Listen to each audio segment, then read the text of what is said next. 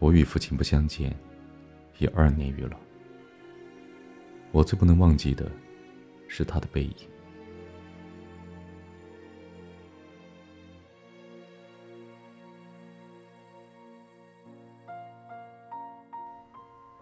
那年冬天，祖母死了，父亲的差事也交卸了。正是祸不单行的日子，我从北京到徐州。打算跟着父亲奔丧回家。到徐州见着父亲，看见满面狼藉的东西，又想起祖母，不禁簌簌的流下眼泪。父亲说：“事已如此，不必难过。好在天无绝人之路。”回家变卖点质，父亲还了亏空，又借钱办了丧事。这些日子。家中光景很是惨淡，一半为了丧事，一半为了父亲赋闲。丧事完毕，父亲要到南京谋事，我也要回北京念书。我们便同行。到南京时，有朋友约去游逛，勾留了一日。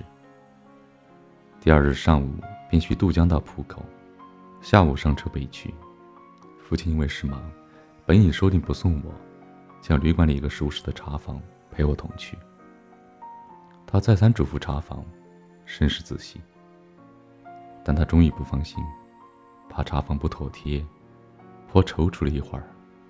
其实我那年已经二十岁，北京也来往过两三次，是没什么要紧的了。他踌躇了一会儿。终于决定还是自己送我去。我两回劝他不必去，他只说：“不要紧，他们去不好。”我们过了江，进了车站，我买票，他忙着照看行李，行李太多了，得向脚夫行些小费，才可过去。他便又忙着和他们讲价钱，我那时真是聪明过分。总觉得他说话不大漂亮，非自己插嘴不可。但他终于讲定了价钱，就送我上车。他给我拣定了一张靠车门的椅子，我将他给我做的紫毛大衣铺好座位。他嘱我路上小心，夜里警醒些，不要受凉。又嘱托茶房好好照应我。我心里暗笑他的愚。他们只认得钱，托他们只是白托。而且我这样大年纪的人，难道还不能料理自己吗？哎，我现在想想，那时真是太聪明了。我说道：“爸爸，你走吧。”他往车外看了看，说。我买几个橘子去，你就在此地，不要走动。我看那边月台的栅栏外，有几个卖东西的，等着顾客。走到那边月台，需穿过铁道，需跳下去，又爬上去。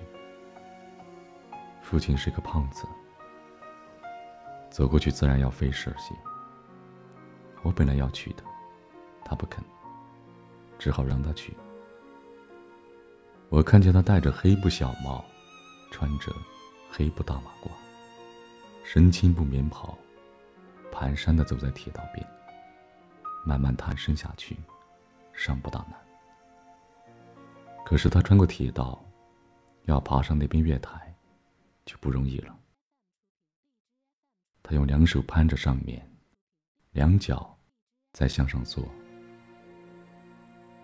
他肥胖的身子向左微倾，显出努力的样子。这时我看见他的背影，我的泪很快便流了下来。我赶紧拭干了泪，怕他看见，也怕别人看见。我再向外看，他已抱了朱红的橘子。往回走了，过铁道时，他先将橘子散放在地上，自己慢慢爬下，再抱起橘子走。到这边时，我赶紧去搀他。他和我走到车上，将橘子一股脑放在我的皮大衣上，于是扑扑衣上的泥土，心里很轻松似的。过一会儿说：“我走了，到那边来信。”我望着他走出去，他走了几步，回过头，看见我，说：“进去吧，里边没人。”等他的背影混入来来往往的人里，再也找不着了。我便进来坐下，我的眼泪又来了。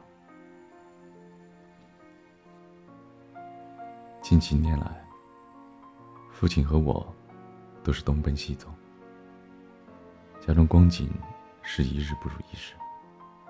他少年出外谋生，独立支持，做了许多大事，哪知老境却如此颓唐。他触目伤怀。自然，情不能自已。情郁于中，自然要发之于外。家庭琐屑，便往往触他之怒。他待我，渐渐不同往日。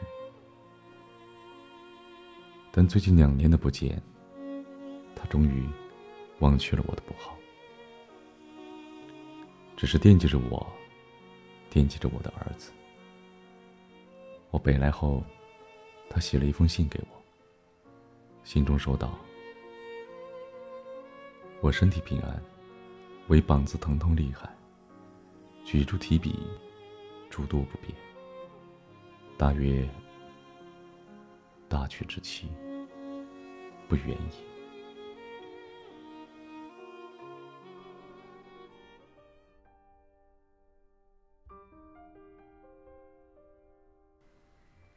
我读到此处，在晶莹的泪光中，又看见那胖胖的青布棉袍、黑布马褂的背影。